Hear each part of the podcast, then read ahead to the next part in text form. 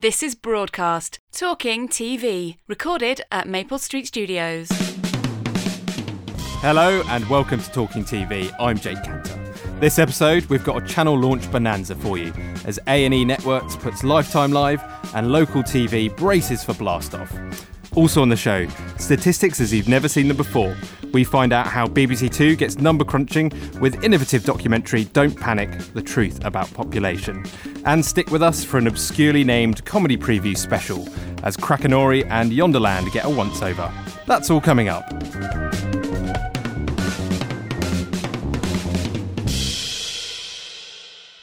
Joining me at Maple Street Studios are broadcast editor Lisa Campbell and Steven D. Wright, the creative director of Whizz Kid Entertainment.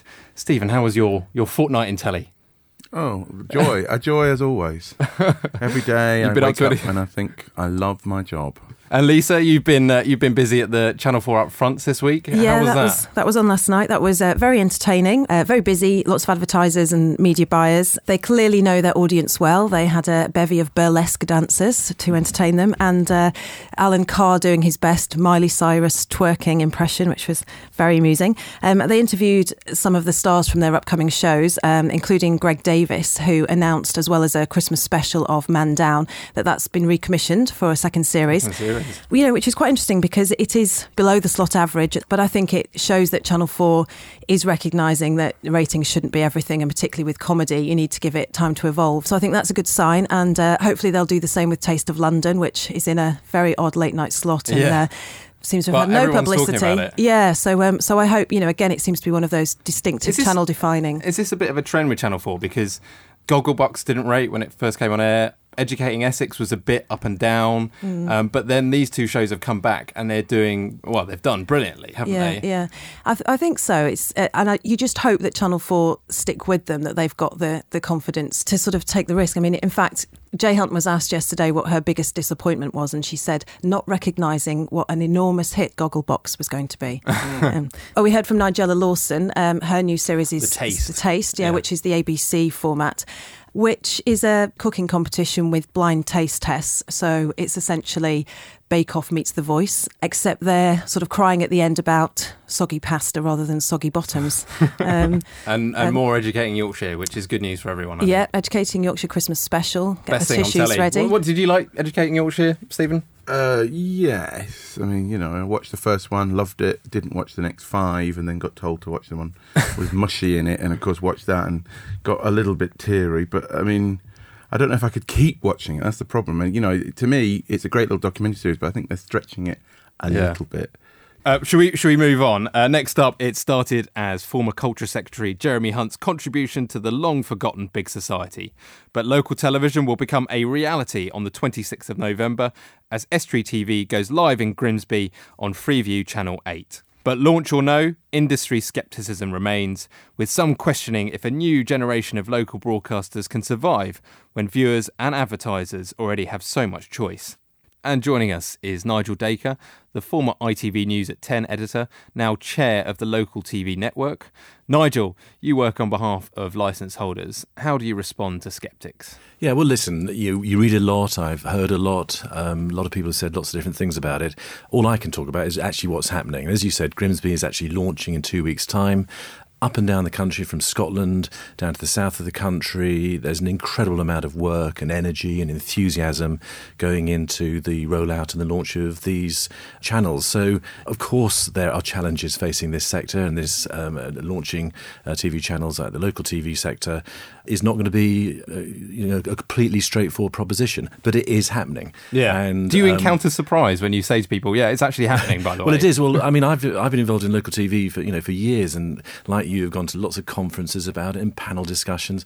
And we uh, we slightly got into a phase about two years ago. Where I just thought we were just going to carry on talking about it forever, Um, nothing was gonna happen. And well, exactly, and, uh, and because if you remember, there was the IFNC um, project like, Yeah. uh, uh, under the last government. I do remember. So we've kind of gone through this, and so after all the talking, it is actually happening, and uh, it's really, you know, quite frankly, it's really exciting to see it. So you know, you can go down the road here and go into the London Live offices, and they're busy building the studios. I was in Nottingham yesterday. I'm very involved. One of the channels I'm director of is Notts TV. We spent the day putting together our first uh, half hour news programme. Hey, we've got a lot of work to do, but it was really a good programme by the end of the day, and certainly one that could be transmitted. So local TV is happening. From where you're sitting now, will it work? Well, local TV will work, yes, yeah. undoubtedly. In my view, the the two bits of evidence which is which is starting to develop is that I just think it's undeniable that people want to watch videos and uh, and TV content cross platforms, not just on Freeview, cross platforms about their areas. I can't. I just think it'd be really difficult to argue that if you live in Brighton or Leeds or Birmingham, you don't want to see video content about what's happening in your town or your city. The second key thing that's happening is that um, there is now real evidence that lots of businesses who could never have afforded to advertise on a big ITV region and have never really advertised on TV are actually starting to engage with the local TV channels about doing adverts on local TV, which right. is far more affordable. What are the challenges in creating a sustainable business model around local television? I think the big issue facing us, and I don't think there's any secret here, is we're going to have to produce programming on budgets far lower than the traditional channels. Yeah. So there's no point, and uh, you can't generalise completely because London has a lot of funds. They're putting a lot of money into it, and some of their uh, the tariffs that they're paying for programs are quite traditional tariffs.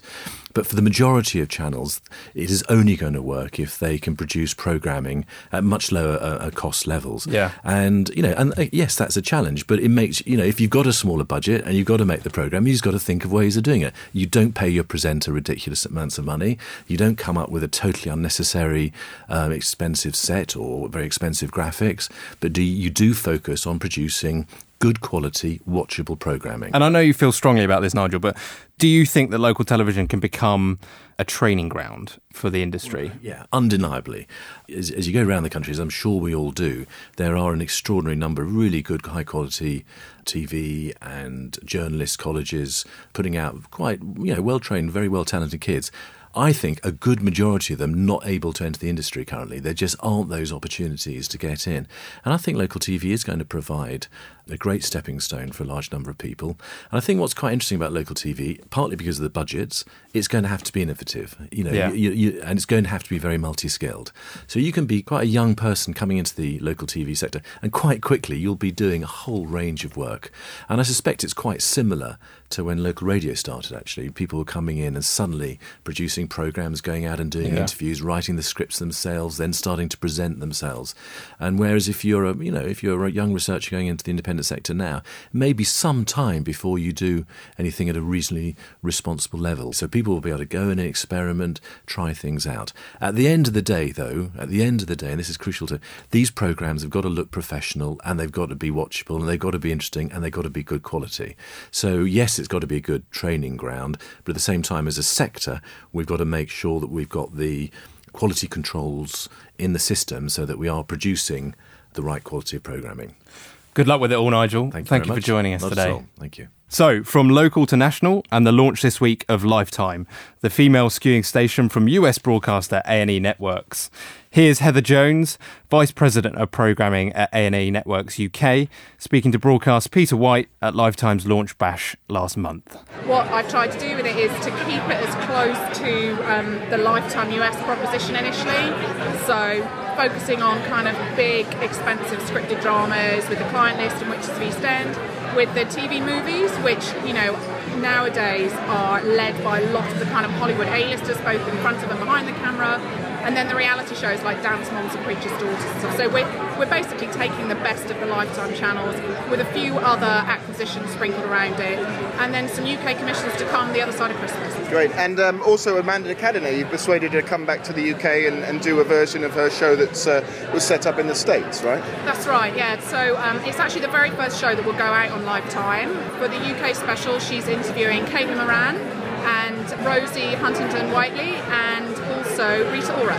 Right. And then there's a special episode that will come down the line where Gwyneth Paltrow, who's very good friends with Amanda, actually interviews Amanda and turns the tables. Heather, thank you very much. Thank you. That was Heather Jones. Uh, before we get started, let's have a look at a few figures for Lifetime's launch on the 4th of November. Uh, racy Jennifer Love Hewitt drama The Client List drew its biggest audience of the day, peaking with a mere 84,000 viewers. This compares to the 200,000 viewers that uh, Discovery's uh, rival TLC achieved on its first day in April. However, TLC's audience has settled down, and its biggest show on the 4th of November was a Gypsy Brides USA, which tied the knot with 41,000 viewers, meaning it was actually beaten by Lifetime. Lisa, this is an increasingly crowded market space. It is. I mean, this really ramps up the competition in Yeah. the in the female skewing pay TV space. Um, I mean, you, you had April's debut of um, Discovery's TLC, as you say, and then Sky's increasing investment in Sky Living. I, I think Heather's point, you know, that you know, it's trying to be a sort of upmarket end of things with the Hollywood talent in front of the scene and behind the camera, and you know, some of these big drama one-offs are great. You know, I think you've got Angela Bassett and Mary J. Blige in Betty and Coretta, and you've got uh, Steel Magnolia's remake. Courteney Cox is directing something. You know, they'll attract people. You know, on the back of those big names, and, and they're sort of quite channel defining, and they you know they look big budget and everything. So, you know, so that's that's quite interesting, and and you know we'll see how the original commissions fit alongside that. Yeah, has it had enough marketing? I mean, TLC went big. There was billboards all over London, from what I can remember.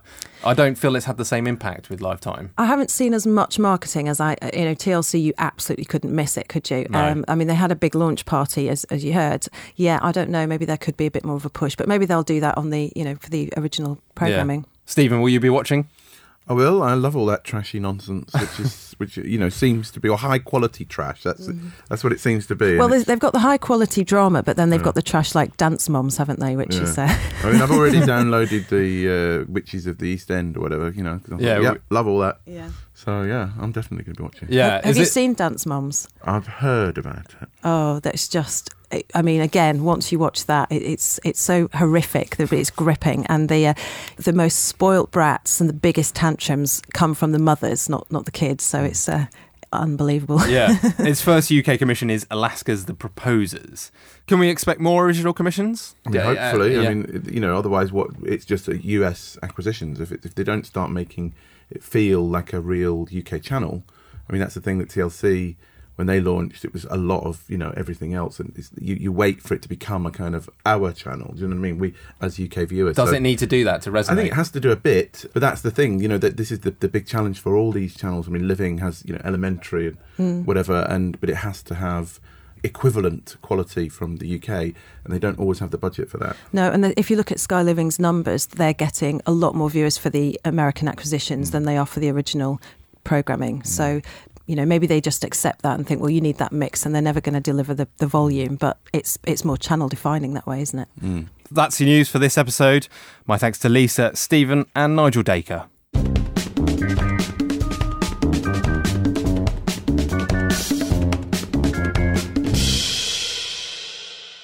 Next up, it's an age old telly conundrum. How do you make statistics engaging? Well, BBC Two thinks it's got the answer, and it's not Jeremy Vine lassoing his way through green screen graphics. The channel's documentary Don't Panic The Truth About Population sees Swedish Professor Hans Rosling present findings on global population trends using 3D holographic projections. Filmed in front of a live audience, it's the same technology that ITV used to revive comedian Les Dawson for an audience with that never was. Joining me in a minute will be Archie Baron and Dan Hillman, who produced the documentary for Wingspan Productions. But first, here's Rosling doing his thing. Seven billion people now live on this planet of ours. Isn't it beautiful? But when some people think about the world and its future, they panic. Others prefer not to think about it at all. But tonight, I'm going to show you how things really are. My name is Hans Rosling. I'm a statistician at. No, no, no, no! Don't switch off! Because with the latest data from all countries, I'm going to show you the world in a new way. I'm going to tell you how world population is changing and what today's data tell us about how the future of the world will be. Thanks for joining us, Archie. Um, you, you've described this as uh, Wingspan's most ambitious and important film ever. Why? Why is that? Well, it's not a small subject, is it? I mean, No. where the world's come from, where it is, and where it's going in the next hundred years. It's nine o'clock on BBC Two, and it's not the easiest subject to deliver to that channel at that time slot. And one has to use all the tricks of the trade in a program about statistics. And to do that, one has to use extremely innovative technology that hasn't been used before. So that's ambitious. It's important because of the storyline. It's also rather risky. So, what came first, the idea to do the documentary or the technology itself? No, the idea came first in that we had made a film with Hans before called The Joy of Stats, which did very well on BBC Four and had involved some pretty pioneering and exciting infographics because that's what he's known for telling stories and visualizing them in terms of amassing an, a vast array of statistics and marshalling them to tell short, funny, interesting, rather important stories. And we thought, well, how are we going to raise the bar and do it differently this time because we wanted to move on because that's in his nature. Dan, can you tell us about the technology and how it worked when you were filming? Yes, it's a uh, it's a technology based on an old Victorian uh, musical trick called Pepper's Ghost, which uh, involves a screen that's angled at 45 degrees towards the audience with a projector hidden underneath the uh, stage below it. So the projection bounces off the screen towards the audience, Yeah. and the audience appear to see that projection behind the screen where the presenter's standing. In its modern manifestation, it, it involves a, as a four meter high, eight meter long piece of, um, I think it's mylar, it's a proprietary uh, uh, fabric uh, in, in any event. That is stretched to an extraordinary tension that takes the Musion team four hours to uh, to rig, and the effect is quite amazing. Yeah. you know, you don't see the screen at all. You don't see this truss at all. All you see is whatever it is that you're projecting. In this case, these um, beautiful graphics hanging in midair. It's brilliantly designed, and I have to say, it, it is very striking and effective on screen. What what are the challenges filming that though? Probably finding a way for the presenter for, for Hans Rosling to actually interact with Yeah. with those graphics because one of the effects of the technology is that he can't see exactly what the audience can see. He he can see a sort of reference image that's projected on his side of the screen.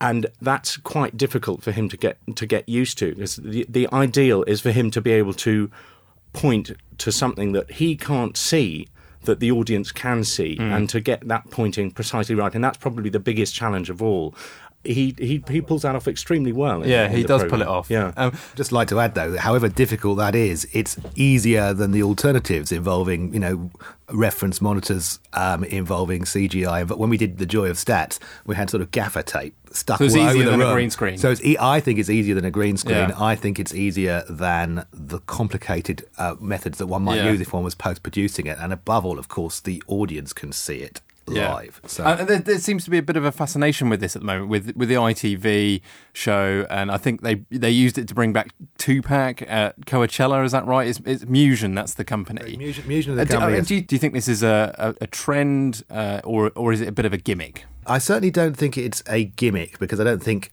we're nearly at the stage where people are using it thoughtlessly. I think they're Mm. using it for specific intentions. I do think that uh, it is excellent for live events and has been overlooked by television. And I think entertainment have used it a certain amount. We're the first people to use it in factual, which is partly, I think, because the ambition, the resources, the time frame to put together this kind of show for a factual. It's kind of you know you can see why shiny floor shows have used it a little bit first, Yeah. and why it's taken a while to get into factual, but as a way of telling stories that are very problematic and are, you know have been problematic f- for years. No one's cracked how to do data on TV. You know, on election night, it's really complicated. I, Yeah. I wouldn't be surprised if, come the next election, some broadcasters are using Musion. Well, you heard it here first. And Hans himself, he's fantastically engaging and very funny as well, surprisingly funny. Uh, why has it taken you so long to get him back on UK television screens? What, what what's the story there? Well, probably more than anything else because he's incredibly busy. he, in any given week, he will be lecturing on three continents. He clocks up an astonishing number of air miles. He's very much in demand by you know, everything from international institutions to big companies to, to universities all over the world. So just finding the time for him to commit what he does need to commit and, and did commit, which is a, a, a lot of time to put this together, was, was difficult. It's also international Swede of the year. We all have you know. Is that a fact? it is a fact. He's the international Swede of the year. it's also, as Archie mentioned, uh, it's it's it's a risk. It was a risk for the BB, for the BBC, which uh, we're- you know we're very glad, and I think uh, they're very glad they they took to put a data show, a statistics show Yeah. on prime time television on BBC Two. And the other thing is at Wingspan that we, we, we try not to do something just because it's possible. We're trying to think, well, what can we do next and how can it be bigger and better? And it actually took us a little while to work out what the right way to move with Hans forward was because we'd had a real success with Joy of Stats. We'd won a Grierson with it and it was a film we were very proud of. And we weren't sure how to do, we knew that what the story should Yeah. be about. We knew it should be about where the world is and where it's going, but we didn't actually work out how to do it. So we bided our time to some degree. Yeah, and for listeners who don't know, you also produce BBC Two's popular Ian Hislop series. Uh, can you tell us about what's coming next? Up to a point, I can tell you what Janice announced uh, um, uh, at Edinburgh, um, which was Ian Hislop's olden days, Yeah. the power of the past in Britain. So it's another cultural history. We did stiff upper lip last time around, and it's another one of those things that Ian does so well, which are not histories of people or events, but histories of ideas. And in this case, it's the history of why and how the British, perhaps more than any other nation, are obsessed with the past and the degree to which the past frames the present through history. So it guides us and, uh, to some degree, um, is not just for fogies but for progressives, in that the past is always the framework with which people reference and move forward. Yeah, how do you work with Ian? Does he come up with the ideas and, then you you look to, to explore it, or is it a, more of a collaborative effort? Over the years, I've had so many conversations with, with Ian, and he's got such a fertile mind and such a range of interests that we kind of um, just sort of think, well, we might do that one day. And then we just do a little bit of work and talk, and it, it just sort of happens organically. Yeah. Um, but we are, with Janice, pleased that she's quite keen for us to plough, once again, not the most straightforward pastures because doing cultural histories about ideas, these kind of essays that are trying to take an anatomy of who we are as Britons, and they're not straightforward. So uh, Ian's very good at that, and perhaps only someone like Ian can, can, can do that and bring a couple of million people to watch it. Yeah. Archie and Dan, thank you very much for joining us today. Don't panic. The Truth About Population aired on BBC Two on the 7th of November and is available on iPlayer. So, cometh the hour, cometh the previews. Yes, Lisa and Steven are back with me to run the rule over a couple of shows soon to hit your telly box. We start with Sky One's family friendly fantasy comedy Yonderland, which is brought to you by the team that made CBBC hit Horrible Histories. Stay at home mum Debbie leads us into Yonderland, a bizarre parallel universe with madcap puppets, false prophets, and bumbling elders. Here's Debbie meeting the elders in the first episode. We await your teachings, Debbie. What do you want me to say? Why you are here? You brought me here. You tell me. Uh, So you're saying you dragged me through a portal into another world to tell me that I'm the chosen one, but you've no idea what I've actually been chosen to do. Yeah, well, that is written on the second scroll. And where's the second scroll? Um. Oh, how many times I was drunk! Lisa, you went to see this with the family. Did it strike a chord?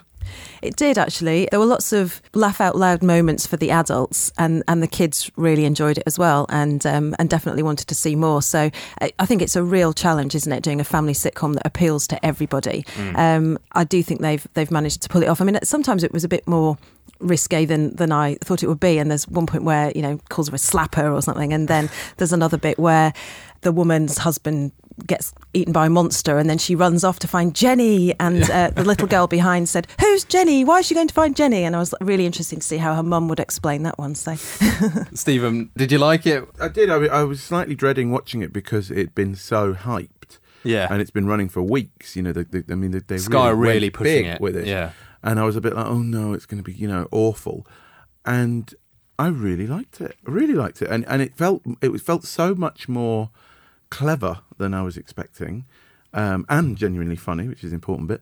But it was, it, I mean, bits of it were like a bit like Monty Python, Yeah. you know, and sort of banal sitcom and a little bit puppety. Whatever the the mix has really worked, and and it did feel really original, you know. Yeah. And I watched it as a kind of childless.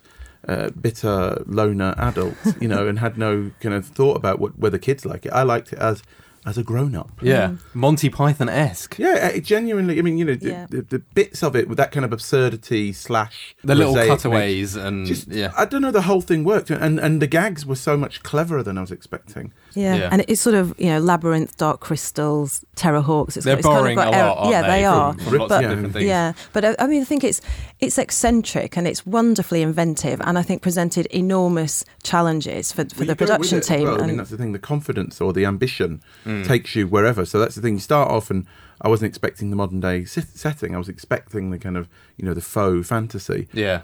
And so even that threw me a little bit, and the fact that we went back into that and came, you know, they really take you wherever you you want. Mm. I, I enjoyed the fact that it was largely CGI free, and the, I thought the puppets actually brought a lot of warmth as a result of that. sounds like a, an amazing can-do attitude on Yeah. set where i think uh, the lead actress described it as a you know someone had a brain fart and then they turned it into something you know I, I love that that sort of giant blue jelly egg thing where the you know two heads pop out Just and, not you explained know, at all. yeah it's just fantastic. Do you not think it strayed into self indulgence at times a little bit? I thought there were moments where it was, I don't know, uh, perhaps a little OTT. Mm, I don't know. I mean, it's it's it's it, you've got to enter the world of Yeah. Yonderland, and, and that's the thing. It, it is a genuine world. It, it's it's it, it holds you, Yeah. and therefore once you're in it, you will you'll accept anything. And I think that's the, the mark of a of a good show. You know Yeah. that, that you know that kind of slightly Monty Python meets Muppets. It just it, Mm. took me where completely. You know, Yeah, I think it was less self-indulgent, more um, you know this incredible attention to detail Mm. shows the sort of passion behind it. Yeah. Really, Uh, well, let's hope it's, it cuts through for Sky then. Sky One's Yonderland is produced by Working Title Films and begins on Sunday, the 10th of November at 6:30 p.m. Next up is Crackanory, Dave's adult take on the well-loved children's program Jackanory. An assortment of stars have been lined up to tell weird and wonderful tales, which will be acted out in live-action scenes crafted by producer Tiger Aspect Productions. Expect contributions from Harry Enfield, Richard Hammond, and Rebecca Front throughout the series, but the storytelling gets started with Sally Phillips in the first of six episodes. But as the hubbub of the funeral calmed down, a vital truth became clear to the family. Emily, Teddy, and Beatrice would never recover from the loss of their beloved PB. They knew that the happy part of their lives was gone, never to return. They would never be able to move on. Never, never. The thought of not seeing him again was too much for them to bear. But they did see him again. The following Thursday, when he arrived at the house. There he suddenly was, standing his full five feet eleven inches tall, with one hand in his pocket, one hand holding a crystal tumbler, and an expression of glass eyed benevolence on his lacquered face. You see, Peavy had been stuffed by a taxidermist named Josiah Strawman, who had done an excellent job.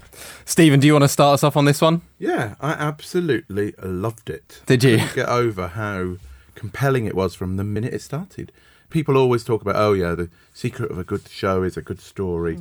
That's it. It was so compelling Yeah. and really original. The, the kind of slightly kind of dark, slightly creepy, but not completely uh, tone uh, was was was really really uh, fresh, and I couldn't predict what was coming. It literally had had me on the edge of my seat. At one point, when I was watching the preview tape, it slightly uh, froze, and I was all because I was literally gripped by it. I was desperate to know what happened next. Which story was this? Was this uh, so On in the first episode, stories, I Jack Dee and, and Uh, Sally Phillips? The, the the Sally Phillips story was the one where it actually froze on the screen for Yeah. a second, and I was like, oh, you know, and I was like, oh no, but you know, with PB and all the rest of it. But um, Yeah, PB. The two stories were uh, incredible, uh, absolutely brilliant. When I saw the I saw the Harry Enfield version, obviously the first half.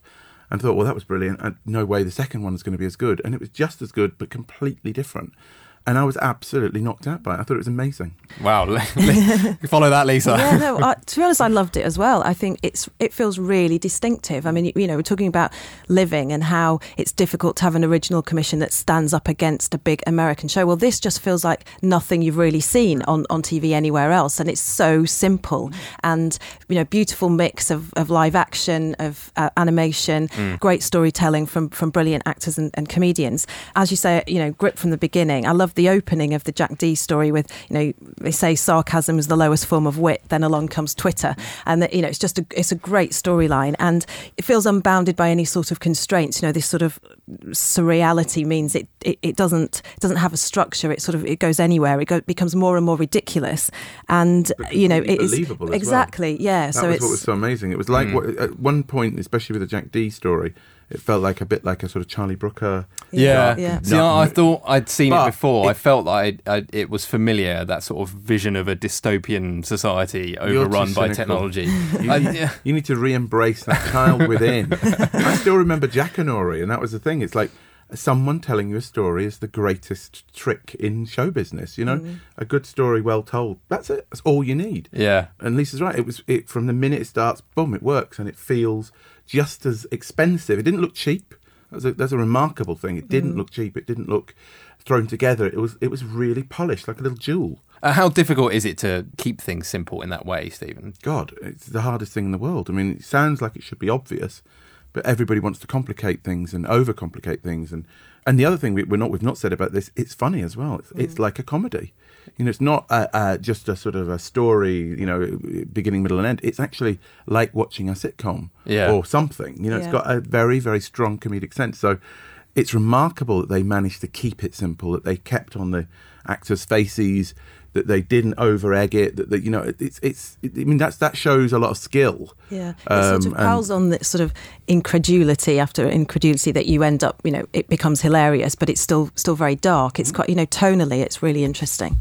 Fantastic. Thanks, guys. Uh, Crackanory comes to Dave on the 13th of November at 10 pm.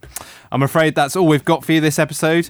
My gratitude to Lisa and Steven, as well as Archie Baron, Dan Hillman, and right at the top of the programme, Nigel Dacre. I hope you enjoyed the show, and if you did, don't keep quiet about it. Tell your friends, family, pets. We're, we're not that fussy, really.